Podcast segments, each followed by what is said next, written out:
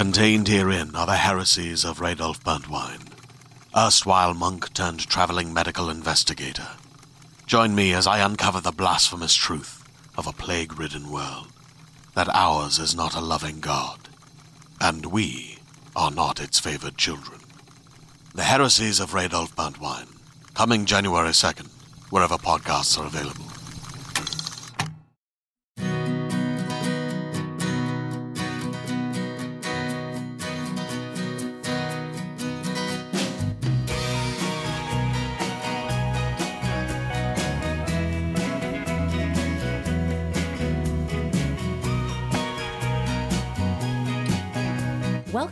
Talkers. We're your hosts. I'm Anita Flores.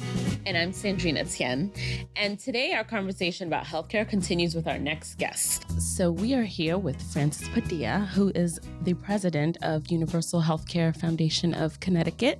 She is involved in the policy aspect of healthcare, and we thought it'd be a good idea to ask questions about healthcare in general. There's been a lot of changes to uh, the healthcare scape with the inaction of the Affordable Care Act. So, Frances, can you tell us, our listeners, first a little bit about you?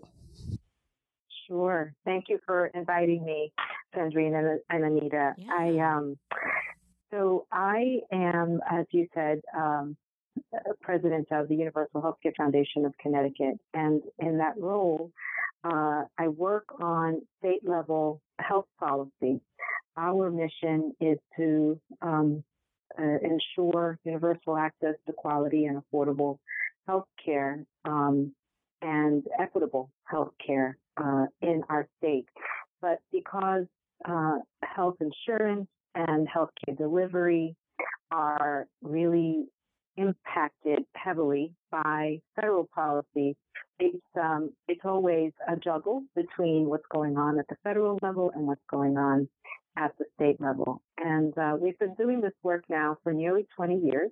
And in Connecticut, we have been able to achieve some good policy wins that have helped people uh, get insurance, that have helped people uh, be able to access actual care through their insurance. But there are many areas still in need of work because healthcare is so expensive and the system is still so complicated and difficult to navigate. And so our work is really at that level, the policy advocacy and also um, reaching out into communities across the state and um, providing a platform for the voices of Connecticut residents and consumers. We work in partnership with a lot of different organizations, both in Connecticut and federally, and there are other organizations like ours that are working in other states as well. So we like to um, join forces as much as we can to both learn about what's happening in different uh, states and going on at the federal level and to try to actually influence um, better outcomes. Yeah, I think uh, I can only speak from my own experiences eh, with health insurance. So I think for me, the biggest thing that I um, have sort of experienced is private health insurance when I've worked full time versus being on Medicaid. So I'm curious, uh, would can you give us some insight into the dis- two distinct differences between private health insurance versus government insurance programs such as Medicaid? Mm-hmm. Sure. Well, with private insurance, of course, there are um, premiums, deductibles, and copays that each of us um, and uh, each of us has to pay. For those of us that get our coverage through our employers, our employers pay a portion, and we pay a portion. Um, the Medicaid program is is uh, run on income eligibility, so uh, different. Each state has their own income eligibility requirements, and the funding for Medicaid comes through taxes through the federal government, matched also by state investment. So there's little or no cost sharing in the Medicaid program, whereas in private insurance, there's very significant cost sharing. Uh, and there was a time when one could work for uh, an employer that offered coverage almost free to their employees. But as the cost of health care has risen over the last 20 years, that's become increasingly difficult for employers, large and small. And, uh, and so there's a lot more cost sharing to the point where it's pretty typical for any of us to pay 20% of the premium and our employer pay 80%. Um, there's also been an increase in the deductibles and the use of high deductible health plans where in order to get your first dollar paid by your insurance company, you first have to pay your deductible. And in some cases, people have deductibles as high as $6,000.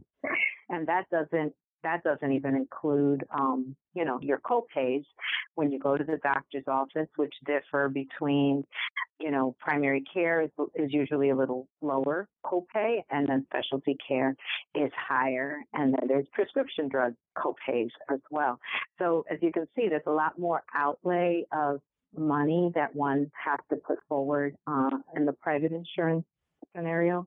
Uh, and in Medicaid, so long as people are eligible based on their low income, they are able to get care that is uh, without as much cost sharing. The problem for the Medicaid program is that although generally com- the benefits are pretty comprehensive, um, some uh, some doctors and hospitals are less inclined to accept Medicaid patients, particularly private doctors. Hospitals less so, but um, private doctors because they're not paid as what they feel is um, cost. And so um, quite often people in the Medicaid program have difficulty accessing care because it, unless they go to public clinics, uh, they may not be able to get the care that they need, particularly on the specialist side, which is usually higher cost care. Yeah. Well, when you say specialist, do you mean mm-hmm. Eh, like so dental, mm-hmm. the eye doctor, uh, dermatologist? Those are some ones. Mm-hmm. Gynecologist? Mm-hmm. Right. Right. Well, specialist, uh, dent- dental is a separate issue, so we can come back to that in a moment. But yes, that's what I I'm referring to. So if you need to see a cardiologist, you need to see uh, and and a gynecologist, you need to see a um, you know a specialist or if you have cancer, those doctors uh, who specialize quite often do not consider Medicaid to pay enough and uh, quite often do not serve patients in the Medicaid program. The other program that's that's in the that's run by the government uh, is the Medicare program, and the Medicare program you become automatically eligible for it at age 65. You can also be eligible earlier if you are deemed disabled, which has happened, happens to people all the time. The Medicare program is a program that was created in the 1960s, and we all contribute uh, to it through our wages over our working lives. So we have that Medicare employment tax that's taken out of our wages every pay period, and it goes to underwrite the cost of the Medicare program so that when we turn 65 or, you know, God forbid, become disabled before then, we can go into the Medicare program. And it's a, it's a very efficient program and uh, there's some cost sharing in it, but much less than private. And uh, folks buy uh, supplemental plans to Medicare so that they can get everything that they need.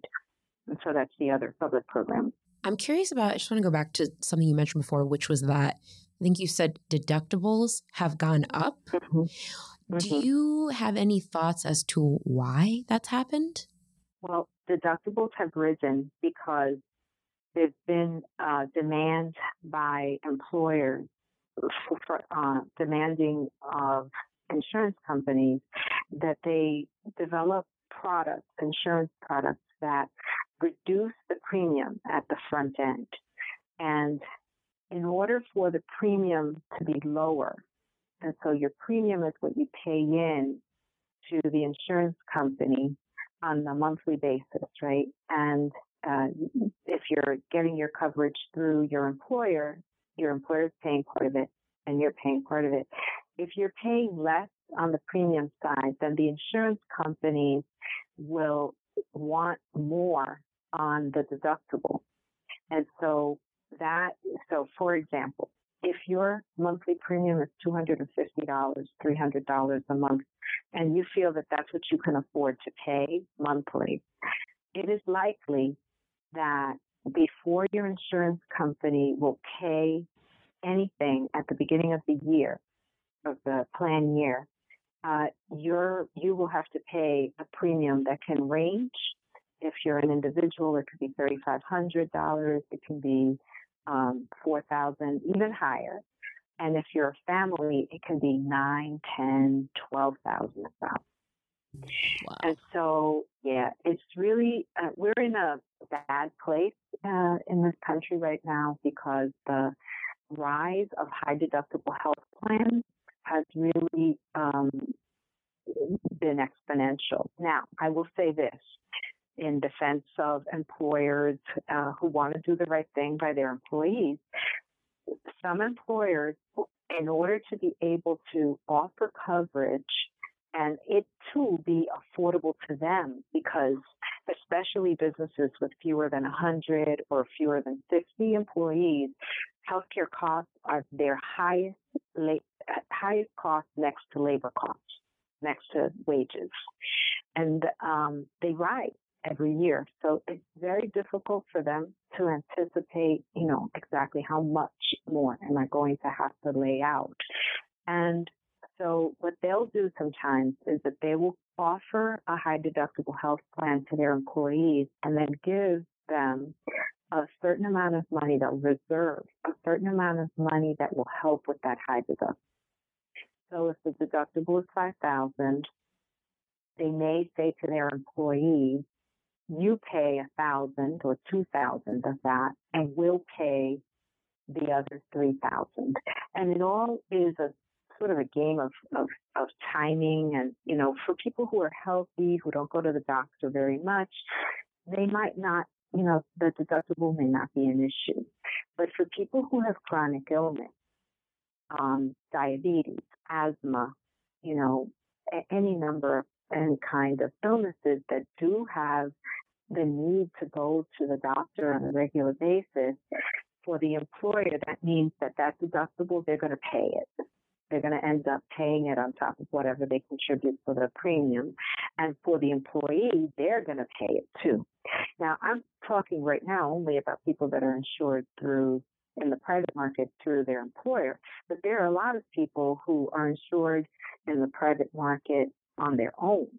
And that is extremely, extremely expensive. So those folks that are uh, entrepreneurs, you know, who are self-employed, um, employed sole proprietors, uh, for them to carry insurance on their own is they have to pay everything, everything. And we know of stories of people in this state who spend $22,000 a year Ooh. on healthcare. Wow, you have to be yeah. making a lot of money. You really do. or you're in debt, I guess. That's true. Well, medical debt is a big problem in this country. Right. Yeah. Yeah. I mm. don't, well, I feel like I've heard, do I know if this is true? I know that I, in the past, have had bills that I've had, like medical bills that I fortunately have been able to, fig, no, like, knew that the, the insurance company had made some sort of mistake and I've gotten it figured out. But I've noticed uh, when that was happening, if for other bills that I've had non medical, sometimes that amount goes up the later you are. But I haven't seen that with medical bills, as in, like, you know, there was a time period where I had to work out like a, a miscommunication uh, on a bill, and mm-hmm, it took like mm-hmm. six or seven months for me to get this figured out. And I was getting this bill every single month, but it never changed. So I just didn't know if it's a little bit different, like, with depending on your situation. Like, for example, if you get a hospital bill from the emergency room and you can't afford to pay it, does that like amount that you owe ever gain interest? Is that the right word? Or do they just, I don't know, does it just kind of stay well, the same? Well, here's, let's break that down a little bit. So if a person um, winds up in the emergency room and they either have no insurance or uh, or their insurance won't pay for it for some reason because they deemed that that really wasn't an emergency, then that person has will receive the bill and can go to the hospital business office and say, I, you know, have this bill and I am unable to pay it all. Uh, I don't have that money. There could be a payment plan developed. Their hospitals um, do have certain resources that are contributed to them, some that come from state um, government, uh, and they can help the patient under, you know, pay for the, for their bill without having to take collections action. Mm. Um, however, if you know, some people will let the bill languish and not and not ask, not say anything, right? And be intimidated by the size of the bill. And there again, there are so many stories of people who have gone to um, the emergency room. Say a woman goes who thinks she's having a heart attack. It turns out she has heartburn, and one of the reasons, you know, it's encouraged that you, if you feel that kind of sensation, you should get it checked because um, women experience heart attacks differently. So that said, she turns out to have heartburn and finds herself with a bill uh, from the emergency room for thirty thousand dollars. and and so the the hospitals and doctors do turn these cases over to collections and collections, it becomes a real problem, right? Because the collection agencies can be quite aggressive. I was just about to And to answer your question about whether the whether the bill actually increases in um, in size, it, uh, I, I guess I'm not 100% sure about that. I, I don't know, but I don't think it increases in size because they've added some interest to it. But that's a good question. Worth worth checking into. So I I work with um, a lot of people that have a lot of medical debt and I've never seen interest on the bills, but I have seen where there's a collections agency involved and they are yeah. quite aggressive like you were saying. I mean, it is mind blowing. Like I had one woman who they were calling her daughter. Oh my god. Like mm-hmm. trying to mm-hmm. hunt her down for this bill, but at the end of the day, it it kind of was like I don't know. I just feel like people aren't really in the know of things. But then I always remind them, like, look, you have to look and see what you're signing because a lot of times these corporations, I call them corporations, mm-hmm, um, mm-hmm. you know, they they cover themselves in other ways, and so if you're not looking at the fine print, you do end up being screwed. However, I do say, like Frances was saying, you know, a lot of these hospitals and things, they do have sliding scale programs and things like that. So it is good to communicate with them. Don't just let it just go away. It's not going to go away. I agree. I would yeah. I, I would advise anyone don't let it languish. Yeah. Mm-hmm. Communicate with the, communicate the with the doctor yep. or the you know the provider or the hospital. Do everything that you can to let them know that you're not just avoiding the bill um, and uh, and document everything, make copies of everything. It's important, right? At the end of the day, some of these uh, providers, some of the health systems are very aggressive mm. too, and they don't wait very long yeah. before turning uh, a bill over to collection. So it's really tough, right? And if you're very sick and whether it's in the emergency room or not in the emergency room, but when people have serious illness like cancer, it's so difficult to um, make sense of all of this stuff on top of not feeling well, and um, and and that's where you know that part of our system is is really misplaced, I think, and so as you say, go to the office, the, the business office, talk to folks there. So we talked a little bit about specialists earlier and we mm-hmm. touched upon it, but I know we said we'll go back to it later. But as far as dental, is that ever covered, particularly mm-hmm. on Medicaid? Dental is is interesting. Um, I want to say yes, but I want to qualify that by saying that different states have different Medicaid benefits in there.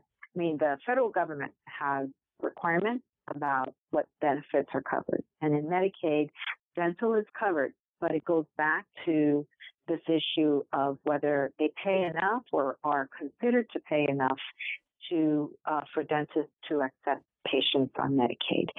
I can tell you that in Connecticut, the number of dentists who accept Medicaid patients is probably possible to count on our three collective hands. Mm, yeah. and um, and so people end up going to um, clinics and uh, you know the community health centers quite often have dental services.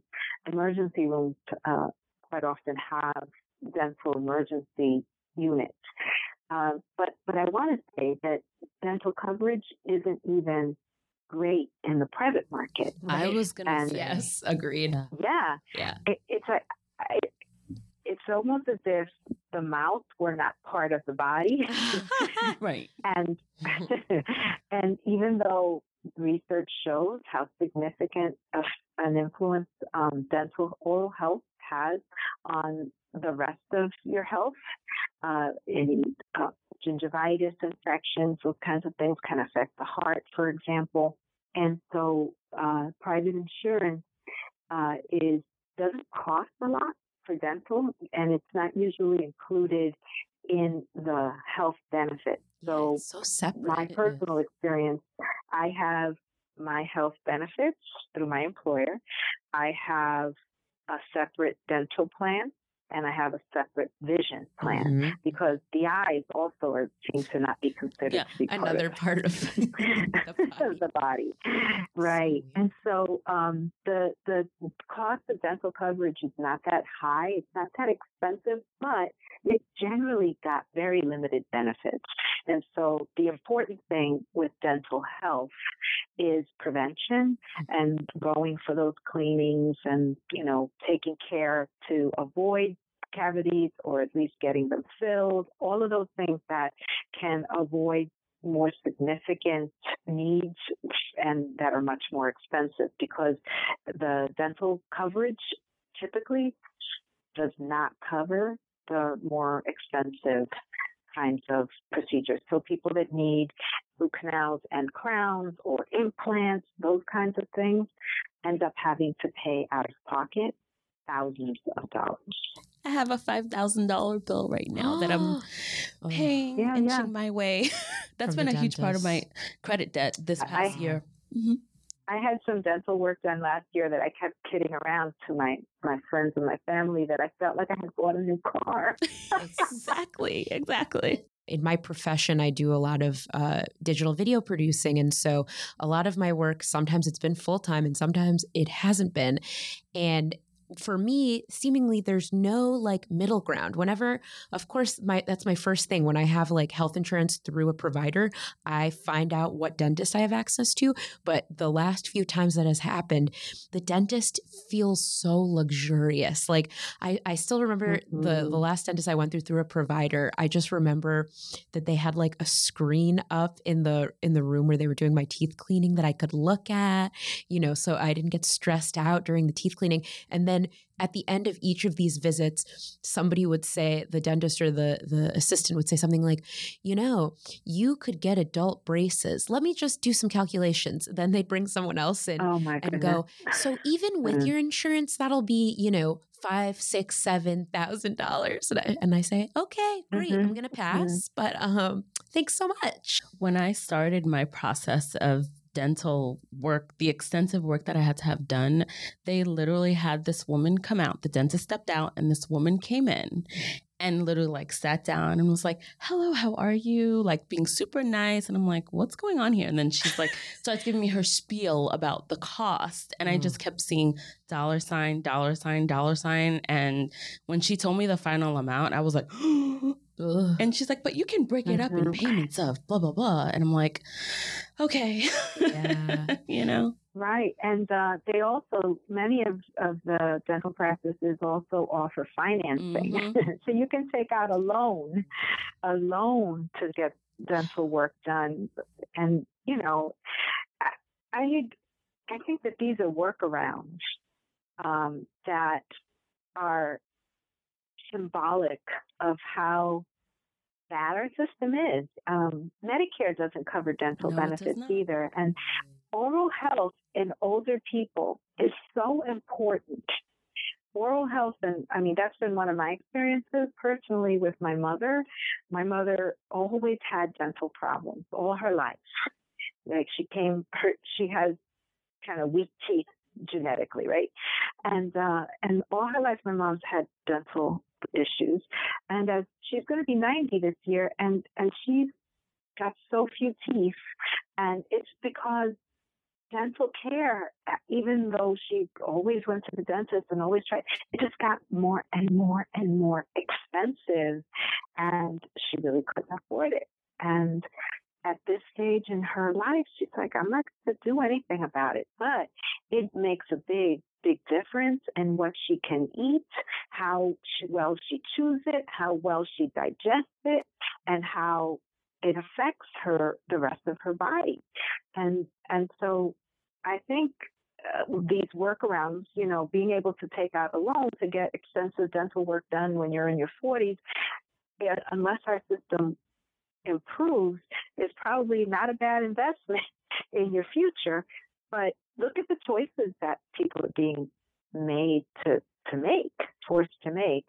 And I um, personally feel that, uh, you know, dental oral health is as much a part of our overall health and the health care you need to keep yourself healthy and to be able to keep, you know, doing what you need to do um, is should not be so difficult and so expensive. Yeah, there's a lot of education needed, a lot of education needed. And, and the more young people who are healthy uh, get health coverage and use it, right? Because not everybody, if, if it's so expensive, if it's so expensive, like the deductible issue, that you can't actually use it, then it's worthless. Right.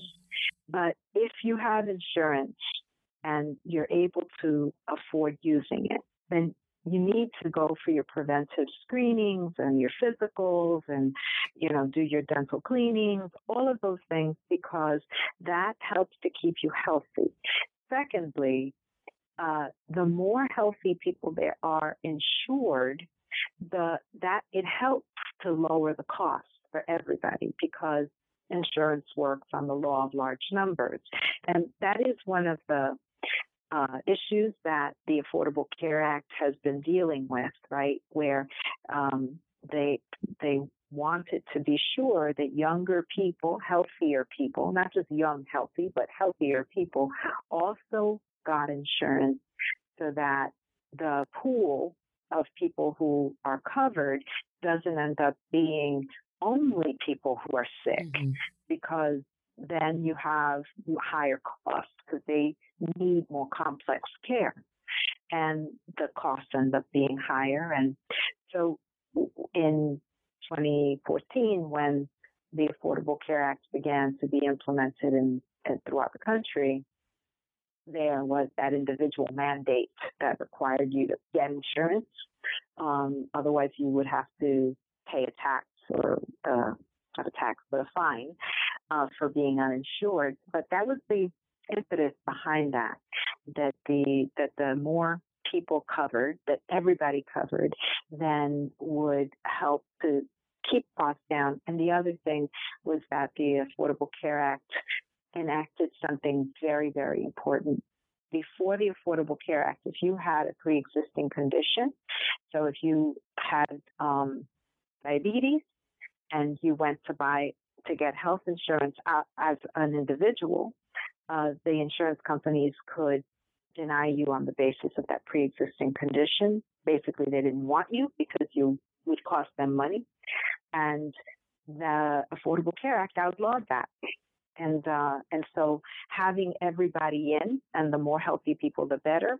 Plus, not allowing insurance companies to deny people on the basis of pre-existing conditions. Those two factors together were part of the underpinning of the Affordable Care Act and very significant change in public policy in this country that we have not seen before. This is a good lead into our, our next question, which is uh, There mm-hmm. have been a lot of changes, as you've been talking about, to health insurance as a whole with the passing of the Affordable Care Act. Do you feel that it has had an impact on how providers approach delivery of services, i.e., encouraging screenings for diseases, illnesses, and as Sandrine has made a note of, uh, or you've no, uh, Sandrine, you've noticed more ads encouraging yeah. HIV testing and mammogram yeah. mammogram screenings. Mm-hmm, mm-hmm. Well, they're they're the Affordable Care Act also enacted a provision that screenings like mammograms and colonoscopies uh, would be, uh, and physicals would actually carry no copays. So, regardless of whether you were getting your insurance through one of the uh, health insurance marketplaces or through Medicare or through your private employer, right? And uh, and that was very important too because there again, the more we can prevent, the better. You, it, it, the better for uh, the overall cost and the better for health. And so there was between 2014 and 2017 or 2018 um, a really big uptick of people pers- you know pursuing preventive care and more people covered and you know, it was it was lumpy at the beginning and all of that. We all saw that in the media, right, with um, people having trouble enrolling. And but as as as the kinks got taken out of the system, the um, the more people were showing up in doctors' offices, hospitals with some kind of coverage. Twenty million more people mm-hmm. have been able to get coverage through the Affordable Care Act. And when the act was passed in 2010, there were 50 million people without insurance. Wow. And across the country. That's like like that's a crisis, yeah. right? And 50 million people, HIV, um, you know, all, all, of all of the kinds of things that um, we know to be public health crises would be would not be attended to to the level that they are being now without the Affordable mm. Care. And the act, I don't call it Obamacare because I, I, the reason that I don't is because it was coined Obamacare by people who didn't like the act, the law, and um, sort of disparaging it. Mm. Um, it it really it is a landmark piece of legislation, the likes of which we have not seen since Medicaid, Medicare, and Social Security. Is it perfect? No. It has not been perfect for a lot of reasons that I don't need to go into now unless you want to know more about it. But the issue is that there were 50 million people without coverage and the goal was to get more people covered. The goal was also to get more people healthy. And less, the goal needed to also be to reduce the cost of healthcare. And I think that the initial implementation did not succeed in doing that. The costs of healthcare were rising faster than wages for a decade before that. And there's lots of data around that, that the cost of health insurance was rising faster than median wages in the United States. And so the, the, the fact that healthcare costs continued to rise during the implementation of the Affordable Care Act doesn't mean that it caused that rise. It, it actually slowed the rate of increase, but it didn't sufficiently um, uh, reduce the cost of healthcare because a lot of other things started to happen. Hospitals began to consolidate and become big, big mega systems. That rose, that increased healthcare costs. Mm-hmm. A number of issues occurred, but in terms of people getting more care and, and physicians being able to see people, um, uh, yeah, absolutely. Yeah, no, I think uh, that all makes a lot of sense. I think we've gotten to the advice portion ish uh, of our questions. With the rising cost of drugs, can you offer any advice for people who have financial limitations to obtaining certain drugs as a result of limited coverage? Mm-hmm. Well, I'm I'm going to preface what I say uh, with a caveat, and it is that the cost of um, prescription drugs is a whole nother area that really is begging for for reform. And there's a lot of money in in um, drugs, lots and lots of money, and a lot of um, political. There's a lot of lobbying that goes on by the industry, both at the congressional level and mostly at congressional level, but we're also seeing it at state levels because more states are starting to try and do something to control the cost of drugs. It's, it's very difficult. So I'm I'm cautious about giving advice to people about the different ways that they can access um, discounts and more affordable drugs because there are a lot of shysters out there. I know. I, I know what you mean. okay. there are a lot of shysters. Yeah. So people need to be careful. So there, the pharmaceutical companies have what they call patient assistance programs. And these are programs that they set up to make their drugs uh, uh, more affordable to people that need them. And they they sometimes they run those programs themselves, and other times they the programs are run by the state government, and other times they're run by non nonprofit groups. And so when, if your listeners are trying to figure out, like, okay, how do I get some assistance? I guess the best place to start is to know what drug you're talking about, who's manufacturing that drug, see if they have a patient assistance program, and how is it administered. And I, I know that you're a medical social worker, um, Sandrine. So people need help with this kind of thing because it's, especially if you take a lot of medication, it's so difficult to research all the options and to fill out the paperwork for the different programs. Mm-hmm. And so you, everybody needs an advocate mm-hmm. in healthcare.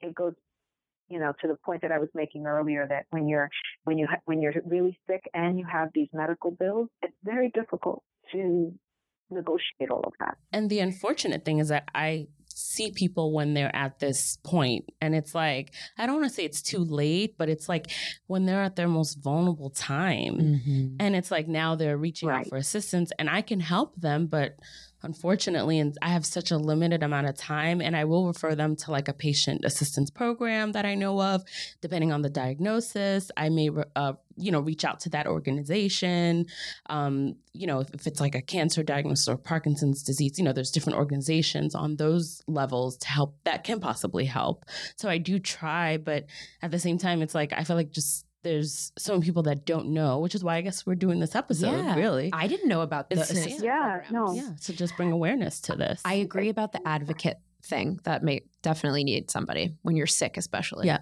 Mm-hmm. Um, that sometimes doctors have they get coupons from the pharmaceutical companies that they can pass on to their uh, patients, and those can be very very helpful in affording a medication. Um, last year, my daughter needed some medication. Um, that when we found out what the actual cost of it was, we were like, "Whoa, wait a minute!" It was amazing. And, uh, but her doctor had coupons and he offered the coupons and that was pretty easy, you know. So advising patients to ask about coupons is important. Um, there is a website that seems pretty reputable. Uh, it's called goodrx.com. And yeah, people. A lot of people use good goodrx.com. I've heard of them. Mm-hmm. Um, what do you use it for? Mm-hmm. For to search the to, to get discounts. Oh, got it. To find discounts on drugs. Got it. To find discounts, and sometimes you know you got to figure out like if you have insurance, what's the insurance going to pay for it, and then um, go compare what you could get with um, a discount through our Good RX. Uh, RX Assist. I, am sorry, Frances. I'm so sorry. I just wanted to add um, rxassist.org oh. is also really good too. Similar to Good, same mm-hmm. kind of thing. They do the same mm-hmm. thing. Good RX does. Mm-hmm. It, eh, you know, for for older um, older patients who are members of AARP, uh, they um, they offer uh, drug discount cards as mm. well, and there are other nonprofit organizations and retail pharmacies that also offer drug discount cards, but there too, people have to really read the fine print and be sure that they understand what they're getting, what they're not getting, and, you know, be sure that if they're paying anything for them, that it's going to be worth buying them. So as we're talking, I know that you, we know that you represent the policy level of like, you know, healthcare and things like that. So like how is we as our listeners, ourselves, like all all of us living in our current state, what are some things that we can do to to facilitate or promote change in our healthcare system? From a policy uh, perspective, I will tell you that uh, I think we really need national health mm. care. And we're a long way from it, but um, we're also at a time right now that if you're, you know, remotely following national politics, you, you see that there's a discussion happening uh, about uh, Medicare for all. And that's just one of multiple pathways, maybe, to national health care. But the, I think that there's a growing appreciation for the fact that our healthcare system in this country is extremely complex, confusing, expensive, inefficient. Uh, it is not serving the people, serving Americans um, across the board, and even people with insurance are realize that, as you said earlier, about um, you know not realizing it until you need it, right? Then you realize, oh my goodness, this is how expensive and, and difficult it is. But uh, in terms of our ability as residents of this country, I think to influence and to demand change, I think we have to uh, we have to question our policymakers about what is happening in healthcare. Healthcare is an industry, and it is the role of government to to monitor industry. Uh, there are a lot of rules that um, these companies have to follow, and they use their significant wealth and ability to lobby to make sure that the rules are as lenient as possible. Um, but at the end of the day, our state legislatures and our Congress really are responsible for ensuring that we don't get gouged, that we are not um, discriminated against in healthcare, that we are able to uh, get the coverage that we need. And I think we have in we have to ask our our policymakers um, whatever proposals are out there, and there are multiple proposals right now that are being called Medicare for All at the national level. But basically, we have to ask about each uh, about each of our candidates um, and even people already in, in office. How will you cover everybody cradle to grave? Like there's been certain set of principles you should have coverage from the point of birth until the point of death. It should be consistent whether you're employed or not. How will it cover everyone's cradle to death, to, to grave? Um, will it be affordable to the individual, to families, to businesses? Um, we should have uh, I believe we should have a standard in this country that no one should pay more than a certain percentage of their income for healthcare, just the way that theoretically we say that to be the case for housing. But, you know, we know that in housing, there's a lot, there are a lot of places, a lot of markets where housing is way too expensive for people's income. But imagine if you've got high income, I mean, uh, high housing costs and high medical costs what is left? Not much. Especially not much, especially when you have, well, it's making young people not want to have kids, not able to, not able to, yeah. So that's one principle, affordability. Um, and sustainability is another principle. So that, you know, how will this be sustainable for us as a country or as a state over time? because one thing is to expand Medicaid as we have under the Affordable Care Act and allow a whole lot more people to be covered that weren't covered before and then pull back the funding later and drop all those people. And there they go again, being uninsured. Um, so sustainability is really important. And then how will it ensure access to quality and equitable health care? A card doesn't guarantee that you're going to get the care that you need when you need it. Um, so you have to make sure that that guarantee is there. Every doctor in this country should accept Medicaid. If you take the Hippocratic oath, you should be you should be, you should be taking care of poor people. I'm with you. If you took your Hippocratic oath, you should take care of poor people. Um, but how you know access to quality and equitable health care is really really critical. So we have um, a political and ideological problem in this state, in this country about healthcare and whether healthcare is a human right and uh, whether universal health care is, um, you know, a slippery path to socialism, which is ridiculous. Mm-hmm. Uh, there are there are capitalist countries around the world, Japan, Germany, Australia, all have universal health care, and they are not, you know, communist countries. Mm-hmm.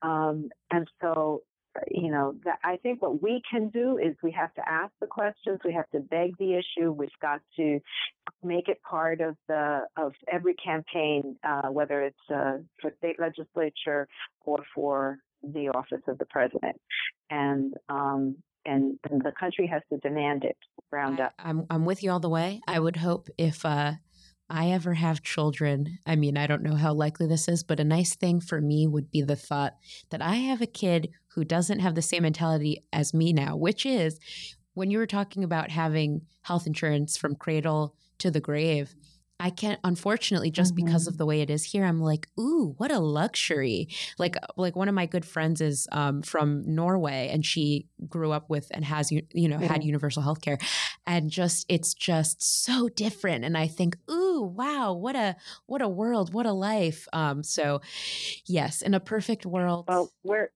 no no, it's not even about a perfect world. There's nothing perfect about perfection it's ridiculous. here. We, the United yeah. States of America, is the only industrialized country that does not have universal health Yeah, it's uh, it is absolutely wild. But I think that you have offered some really. Uh, I mean, I've learned a lot, and a lot. Uh, I mean, we won't call it advice if that makes you uncomfortable. but I do feel like you've made some really good, uh, perhaps suggestions and points and points. Mm-hmm. Yeah. But thank you so much, Frances for mm-hmm. you know sharing uh, all all that you know. It's been my pleasure, and it's been very lovely talking with the Aww. two of you. And uh, I'm very glad that you're doing this. This is a very important public service that you are um, offering to people to give them an opportunity to to learn some things and to figure out how they can become active. Thanks so much for taking the time to speak with us today, Frances. Until next time, take care of yourself and each other. Listeners, we'd love to hear from you. Drop us a line or a voice memo at caretalkerspodcast at gmail.com. That's C A R E T A L K E R S P O D C A S T at gmail.com. Send us your feedback, questions, or topics we should chat about. Care Talkers is a More Banana production executive produced by me, Anita Flores, and Sandrine Etienne. It's engineered by Jesse Karen and produced by Caitlin Moldenhauer. Thank you to the Reverend John DeLore for the music. You can follow me, Anita Flores, on Instagram and Twitter at Anita Jewtina. That's A N I T A J E W T I N A. And you can follow me, Sandrine Etienne, on Instagram at Misguided Notions. Help us get the word out by telling a friend about our show today. Make sure to rate and review Care Talkers and follow us on Apple Podcasts, Spotify, Stitcher, or wherever you listen to podcasts.